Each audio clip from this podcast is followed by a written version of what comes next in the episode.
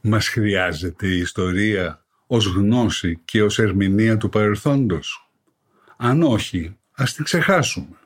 Αν όμως την επικαλούμαστε κάθε τόσο, αν πανηγυρίζουμε για κάθε λογής ιστορικές επαιτίους, αν αγανακτούμε και ξεσηκωνόμαστε για ζητήματα ιστορικού χαρακτήρα, τότε πρέπει τουλάχιστον να γνωρίζουμε ιστορία. Διαφορετικά, η ψευδής ιστορία είναι κάποτε εξίσου επικίνδυνη με τις ψευδείς ειδήσεις.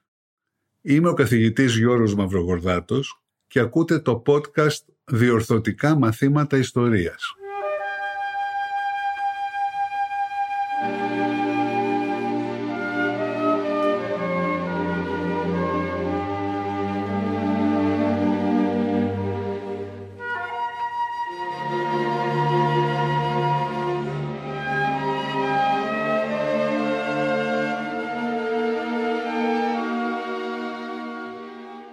Ένας ακόμη ανθεκτικός μύθος βεβαιώνει ότι ο θάνατος του Βενιζέλου το 1936 απελευθέρωσε μονομιάς τους πρόσφυγες από τη μέχρι τότε πολιτική τους τοποθέτηση και τους έκανε ξαφνικά διαθέσιμους για την αριστερά και ειδικότερα για το κουκουέ.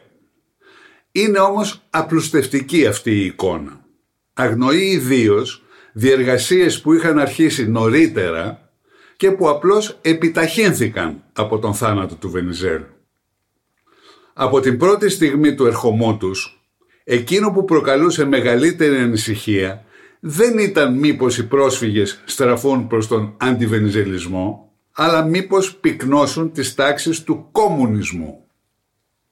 Ο συντηρητικός Κωνσταντίνος Ζαβιτζιάνος ισχυριζόταν χαρακτηριστικά το 1924 ότι η αβασίλευτη δημοκρατία δεν κινδύνευε από τους βασιλόφρονες, αλλά από μικράν επί του παρόντος τάξιν εργατών και προσφύγων.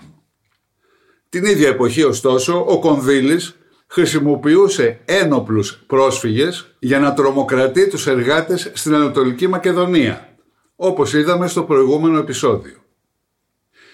Γίνονται καλύτερα κατανοητοί οι φόβοι αυτοί του Ζαβιτσιάνου και πολλών άλλων αν εξεταστούν στο φως της ιστορικής συγκυρίας στη στιγμή του ερχομού των προσφύγων. Η Οκτωβριανή Επανάσταση το 1917 και η μετέπειτα στερέωση των Πολσεβίκων στην εξουσία ξάφνιασαν και τρόμαξαν την αστική τάξη σε όλη την Ευρώπη. Στην Ελλάδα ίσως περισσότερο από αλλού εξαιτίας της σχετικά πρόσφατης εμφάνισης του σοσιαλιστικού κινήματος στη χώρα. Οι εξελίξεις στη Ρωσία έμοιαζαν να σχετίζονται άμεσα με την εσωτερική κοινωνική αναταραχή μετά την ίδρυση του ΣΕΚΕ το 1918, Σοσιαλιστικού Εργατικού Κόμματος Ελλάδος και τη ραγδαία μετεξέλιξή του σε Κομμουνιστικό Κόμμα Ελλάδος. Από το 1922 οι ξεριζωμένες και εξαθλειωμένες προσφυγικές μάζες έμοιαζαν κατεξοχήν πρόσφορες και ευάλωτες σε ανατρεπτική προπαγάνδα. Ο οξυδερκής μαρξιστής Σεραφείμ Μάξιμος, κορυφαίος στο έλεγχος του κόμματος τότε, θεωρούσε τις μάζες αυτές των προσφύγων ένα έφλεκτο υλικό που σε δεδομένη στιγμή μπορούσε να ενισχύσει την επαναστατική τάξη, δηλαδή τους εργάτες. Η ικανοποιητική αποκατάσταση των προσφύγων και προπαντός η απόκτηση από αυτούς ακίνητης περιουσίας, είτε αγροτικής είτε αστικής, θεωρήθηκε τότε ως η πιο αποτελεσματική στρατηγική για να τους καταστήσει απρόσβλητους από την ανατρεπτική προπαγάνδα. Σε αυτή την οπτική η αποκατάσταση των προσφύγων και η μετατροπή τους σε ιδιοκτήτες χαιρετίστηκε τότε και έκτοτε ως επίτευγμα που δεν άφησε έδαφος πρόσφορο για το κουκουέ. Όμως οι εκτιμήσεις αυτές στηρίζονται κυρίως στην αγροτική προσφυγική αποκατάσταση. Στις πόλεις όπως είδαμε το επίτευγμα της προσφυγικής αποκατάστασης έμεινε τελικά ανολοκλήρωτο. Αυτό υπονόμευσε την πολιτική του δραστικότητα. Ο ίδιος ο Βενιζέλος φάνηκε επιτέλους το 1933 να αναγνωρίζει τις επιπτώσεις της κατάστασης αυτής όταν απέριπτε την πληρωμή του 25% όπως είδαμε και έδινε απόλυτη προτεραιότητα στη συμπλήρωση της στέγασης όσων ήσαν ακόμη άστεγοι τον οποίον όπως έλεγε η κατάσταση ατιμάζει τον πολιτισμό μας και είναι διαρκής κίνδυνος κατά της κοινωνικής τάξεως. Καθώς όμως δεν είχε πλέον την ευκαιρία να διορθώσει την παράληψη αυτή, δικαιολογείται η μεταπολεμική κριτική του Γρηγορίου Δαφνή ότι ο Βενιζέλος δεν έδωσε απόλυτη προτεραιότητα στην ολοκλήρωση της προσφυγικής αποκατάστασης. Σύμφωνα με τον Δαφνή, οι μεγάλες πολιτικές κρίσεις του 1932 με 40, της κατοχής και μετά την κατοχή, θα είχαν πιθανότατα αποφευχθεί αν δεν απέμενε εξαθλειωμένος προσφυγικός κόσμος έτοιμος να στρατολογηθεί για κάθε ανατρεπτική κίνηση που η επιτυχία της έλπιζε ότι θα του εξασφάλιζε καλύτερες μέρες. Άσχετα όμως από τις ποικίλες ατέλειες της προσφυγικής αποκατάστασης, η ίδια η θεωρία ότι τέτοια ιδιοκτησία από μόνη της ισοδυναμούσε με ένταξη στη συντηρητική αστική κοινωνία φαίνεται ανεπαρκής, μολονότι τότε αποτελούσε κεντρικό αξίωμα της πολιτικής σκέψης και όχι μόνο στην Ελλάδα. Πέρα και παρά το ζήτημα της ιδιοκτησίας αυτό καθ' αυτό, η ριζοσπαστική προδιάθεση των προσφύγων πήγαζε από βαθύτερους και πιο σύνθετους παράγοντες που εμπίπτουν σε δύο γενικές κατηγορίες, την εθνοτική και την ταξική. Έχει παρατηρηθεί γενικά ότι τίνουν προς τα αριστερά οι εθνοτικές ομάδες που υφίστανται δυσμενείς διακρίσεις και αισθάνονται ξένο σώμα στην ευρύτερη κοινωνία στην οποία ζουν. Από το άλλο μέρος, ως αγρότες ή ως εργάτες, οι πρόσφυγες ήταν εύλογο να στραφούν στην τότε αριστερά, δηλαδή στο αγροτικό κόμμα οι αγρότες και στο κουκουέ οι εργάτες. Την ταξική βάση του αγροτικού κόμματος αποτελούσαν κατεξοχήν οι νέοι μικροϊδιοκτήτες χωρικοί που δημιούργησε η αγροτική μεταρρύθμιση. Ενώ του κουκουέ κατεξοχήν οι εργάτες της βιομηχανίας και ειδικότερα της λεγόμενης καπνοβιομηχανίας. Λεγόμενης επειδή δεν περιλάμβανε εργοστάσια και μηχανές, αλλά αποθήκες και χειρονακτική εργασία. Φαίνεται λοιπόν από τις υπάρχουσες ενδείξεις ότι η απήχηση των δύο κομμάτων ήταν μεγαλύτερη μεταξύ των προσφύγων παρά μεταξύ των γηγενών χωρικών και εργατών αντίστοιχα. Φαίνεται επίσης ότι το 1936 πλέον η προσφυγική υποστήριξη για τα δύο κόμματα ξεπερνούσε την ιδιαίτερη ταξική βάση του καθενός. Μπορεί λοιπόν να υποστηριχθεί ότι και η εθνοτική ιδιαιτερότητα συνέβαλε στην προσφυγική ριζοσπαστικοποίηση πέρα από την ταξική θέση αυτή καθ' αυτή. Το ενδιαφέρον του Κουκουέ για τους πρόσφυγες εκδηλώθηκε αμέσως μετά την καταστροφή με εντολή της Κομμουνιστικής Διεθνούς. Το κομματικό μανιφέστο που εγκρίθηκε από το τρίτο έκτακτο συνέδριο του ΚΚΕ το 1924 αναφερόταν σε ενιαίο μέτωπο εργατών, αγροτών και προσφύγων. Υπήρξαν όμως σημαντικά αρχικά εμπόδια που συνήθως αγνοούνται από τη σχετική βιβλιογραφία. Τα περισσότερα εμπόδια έχουν το εξής κοινό γνώρισμα ότι το κουκουέ απευθύνεται πρωταρχικά στους γηγενείς και αρθρώνει την αμυντική τους αντίδραση ακριβώς όπως ο αντιβενιζελισμός. Πρώτον, όταν ονομαζόταν ακόμη ΣΕΚΕ, το κόμμα είχε καταγγείλει συστηματικά και με μεγάλη οξύτητα τη Μικρασιατική Εκστρατεία ως αποκλειστικά ιμπεριαλιστικό πόλεμο για τα συμφέροντα της αγγλογαλλικής κεφαλαιοκρατίας και δεν έκανε την παραμικρή μνήα ελληνικών πληθυσμών, σαν να μην υπήρχαν. Δεύτερον, αμέσως μετά το 1922, το Κουκουέ υπογράμμιζε τις αρνητικές επιπτώσεις του ερχομού των προσφύγων για τους γηγενείς και ειδικότερα για τους γηγενείς εργάτες. Γενικότερα η εχθρική στάση του ουσιαστικά δεν διακρινόταν από εκείνη του αντιβενιζελισμού.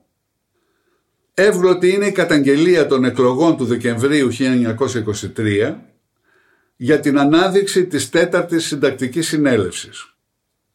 Από τις εκλογές αυτές προήλθαν, σύμφωνα με το ΚΚΕ, 400 συνομότες και γράφει Μολονότι δεν τους ψήφισαν οι εργάτες, οι χωρικοί, οι βιοπαλαιστές, οι έφεδροι και τα θύματα των πολέμων, αυτοί εξελέγησαν.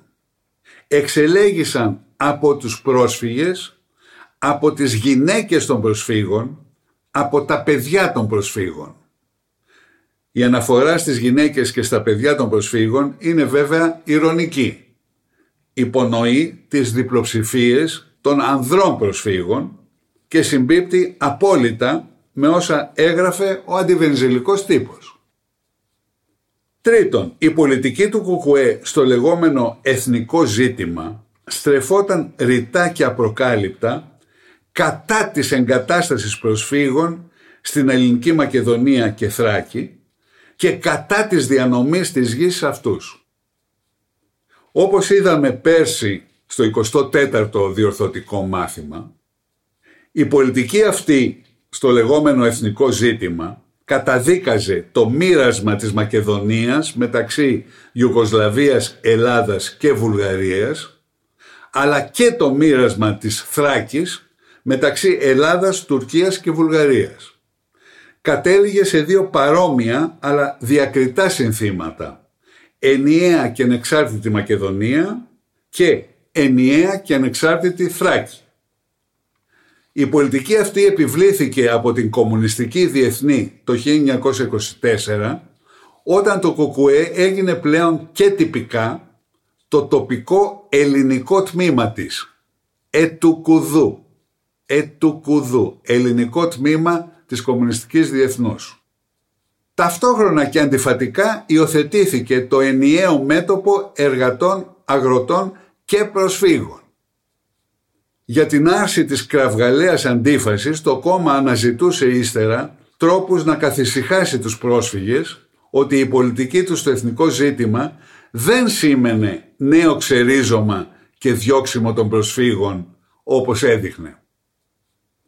Τέταρτο, τέλος, το ΚΚΕ έμεινε πεισματικά προσιλωμένο σε ένα άκαμπτο σύστημα τυποποιημένων ταξικών κατηγοριών. Σε αυτό δεν είχαν θέση οι πρόσφυγες ως πρόσφυγες. Μόνο περιστασιακά έγινε καθαρά καιροσκοπική εκμετάλλευση της σύμβασης της Άγκυρας το 1930 με υιοθέτηση από το ΚΚΕ των πιο ακραίων δημαγωγικών διατυπώσεων για τα προσφυγικά αιτήματα. Πρόσφυγες, εργάτες, αγρότες, βιοπαλαιστές. Απαιτήστε από το δικτάτορα Δήμιο Βενιζέλο αποζημιώσεις στο ακέραιο. Ακύρωση κάθε χρέους σας στην Επιτροπή Αποκαταστάσεως Προσφύγων, στο κράτος, στις τράπεζες και στους τοκογλύφους, απαλλαγή από τους φόρους, απαλλαγή από κάθε νίκη. Ωστόσο, ακόμη και από αυτή τη δημαγωγική προκήρυξη δεν λείπει η υποχρεωτική καταγγελία της προσφυγικής εγκατάστασης στη Μακεδονία και τη Θράκη. Συνεχίζει η προκήρυξη. Σάμπος για το καλό σας σας τσουβάλιασε, ο Βενιζέλος εννοείται, σας τσουβάλιασε στη Μακεδονία αφού ξερίζωσε τις ντόπιες λαϊκές μάζες της Μακεδονίας και της Θράκης σας έβαλε ακριβώς στη φωτιά των πολέμων, σας έχει κρέας για τα κανόνια. Με αυτή την παροδική και σχεδόν παραλυρηματική εξαίρεση το 1930, διαπιστώνουμε σχετική αδιαφορία του κόμματος για τους πρόσφυγες ως πρόσφυγες. Το 1926 και το 1928 το ΚΚΕ μετέχει στις βουλευτικές εκλογές ως ενιαίο μέτωπο εργατών, αγροτών και προσφύγων. Αλλά τα επόμενα χρόνια μόνο ως ενιαίο μέτωπο εργατών και αγροτών χωρίς να προκύπτει γιατί παραλήφθηκαν οι πρόσφυγες. Τη στάση αυτή απέναντι στους πρόσφυγες και τα αιτήματά τους εξηγούν οι δογματικές ταξικές παροπίδες που περιόριζαν την οπτική του Κουκουέ. Η τελευταία μνήα για στρατολογία προσφύγων το 1925 απαιτούσε ρητά ο πρόσφυγας να είναι αγρότης ή εργάτης. Το 1927 πάλι το κόμμα τόνιζε ότι κάθε πρόσφυγας ως εργάτης ή ως αγρότης υφίσταται τις συνέπειες της γενικής εκμετάλλευσης των δύο αυτών τάξεων. Αλλά στην πράξη οι πρόσφυγες ουδέποτε μνημονεύονται ως εργάτες. Υπάρχει όπως φαίνεται απροθυμία να γίνει δεκτή μια εθνοτική εσωτερική διαφοροποίηση της εργατικής τάξης. Οι πρόσφυγες αναφέρονται ρητά μόνο ως αγρότες και μόνο σε σχέση με τα αγροτικά ζητήματα. Επιπλέον, αναγνωρίζοντας την εσωτερική διαφοροποίηση των προσφύγων, το ΚΚΕ αρνήθηκε το 1925 να πάρει θέση επί του προσφυγικού ζητήματος ως συνόλου και να υιοθετήσει όλα γενικώ τα αιτήματα των προσφύγων. Αρνήθηκε δηλαδή να κάνει αυτό που έκανε ύστερα καιροσκοπικά ή οπορτουνιστικά μόνο το 1930. Γίνεται λοιπόν κατανοητό γιατί υπήρξε βραδύτατη η διείσδυση της επιρροής του Κουκουέ μεταξύ των άλλων προσφύγων που δεν ήσαν εργάτες. Η διείσδυση αυτή επιταχύθηκε μόνο μετά το 1930 καθώς παραμερίζονταν τα αρχικά εμπόδια όπως θα δούμε στο επόμενο επεισόδιο.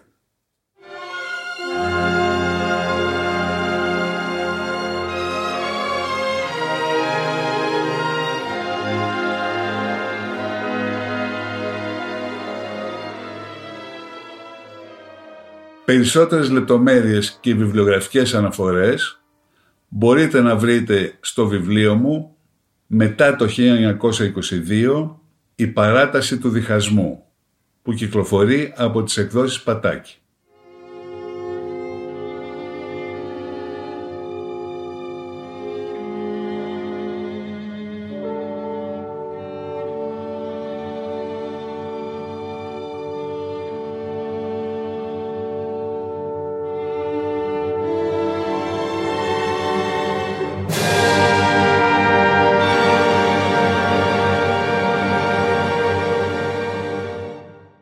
Ακούσατε το podcast «Διορθωτικά μαθήματα ιστορίας» με τον καθηγητή Γιώργο Μαυρογορδάτο. Θα τα ξαναπούμε την επόμενη Δευτέρα. Μπορείτε να ακούσετε διορθωτικά μαθήματα ιστορίας στο pod.gr, στο Spotify, στο Apple Podcasts, Google Play Music ή σε όποια εφαρμογή ακούτε μουσική ή podcast στο κινητό σας.